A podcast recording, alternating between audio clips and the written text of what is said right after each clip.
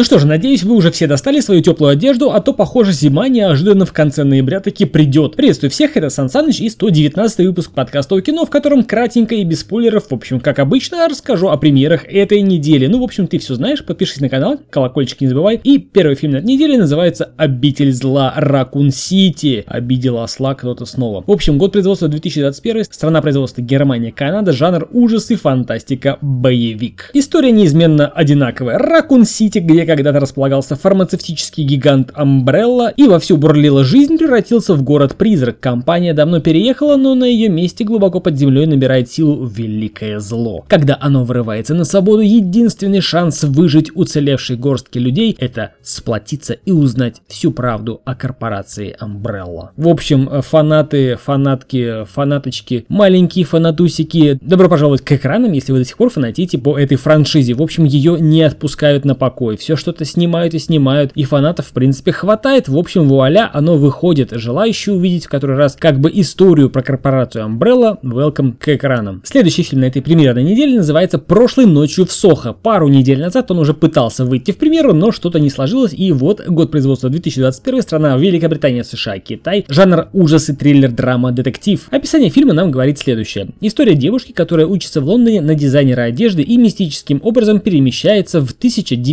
1960-е годы, где встречает своего кумира, ослепительную начинающую певицу. Лондон того периода совсем не так привлекателен, как кажется сначала, а время может сыграть с ней злую шутку. Фильм достаточно своеобразен, картинка красивая и персонажи стилизованы под 60-е. Сюжет крайне запутан и скачкообразен в своем изложении. Героиня по ночам путешествует во времени, но снято так, что частенько границу между этими мирами становится несколько размытыми, поэтому иногда теряется нить повествования и ощущение, где же происходит действие на самом деле. В общем, мистика и реальность перемешиваются. Фильм однозначно неоднозначный. Есть небольшая интрига, бодрят некоторые необычные мистические моменты, также подкинуто несколько страшилок, а в основном игра света и тени. Яркие краски, огни, подсветки, в общем, красивая одежда, прически, антураж, соответствующая атмосфера. В целом фильм на троечку. Запоминается только лишь красивые костюмы, стильность, атмосфера и финальная развязка. По ходу повествования переживания не особо возникают. В общем, если даже фильм вы этот пропустите случайно, то ничего в жизни не потеряете. Следующий пример на этой неделе мультфильм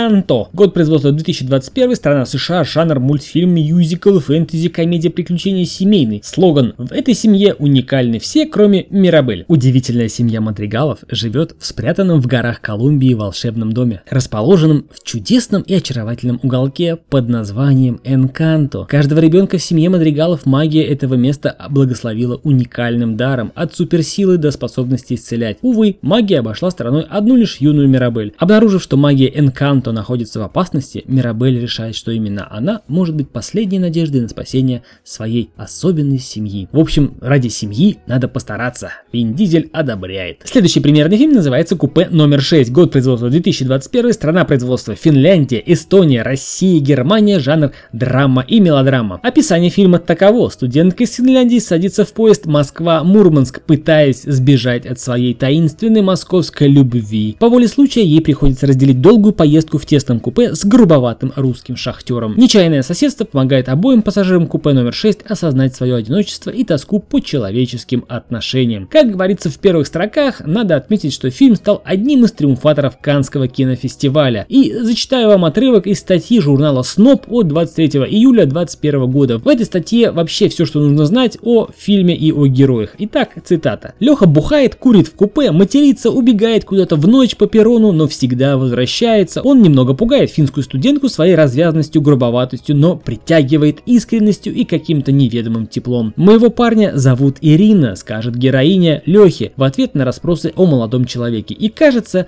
Леху этот факт даже ничуть не удивит. Да и какое дело ему, нежному быдлану из 90-х, простому парню с завода до Лауриной однополой любви. Ох уж эти 90-е, свободные от гомофобии и скреп путинской России. Спирт-рояль. Вот это скрепа, я понимаю. Конец цитаты. Ну, тут как бы комментарий излишний. Конечно же, я не рекомендую просмотру, но вы решайте сами. Ну и крайний фильм этой недели называется «Утраченные иллюзии». Год производства 2021, страна Франция, Бельгия, жанр драма, история. Красивый и талантливый, но абсолютно нищий поэт Люсьен Шардон пытается прославиться и разбогатеть в Париже. Во французской столице он переживает взлеты и падения, а цепь его деяний вводит в чудовищные долги его друга и зятя Давида Сешара. Люсьен подходит к черте отчаяния, в последний момент понимая, что он натворил. В принципе, прекрасные костюмы, прекрасный грим и хорошая игра актеров, приемлемый сюжет и хорошо созданная атмосфера того времени, много пастельных сцен, романтики и интриг, но после просмотра ленты нет самого главного, нет послевкусия, ощущения удовлетворения после просмотра при том, что продолжительность фильма 2 часа 27 минут, хотя можно было бы легко умять в честные полтора часа. Рекомендовать ли к просмотру, не знаю, исключительно любителям Франции и антуража той эпохи. У микрофона был, как обычно, я, Сан Саныч, звучал в ваших колонках подкасту кино с мнением о премьерах этой грядущей недели. Подпишись на канал, прожми колокольчик, будет еще много интересного.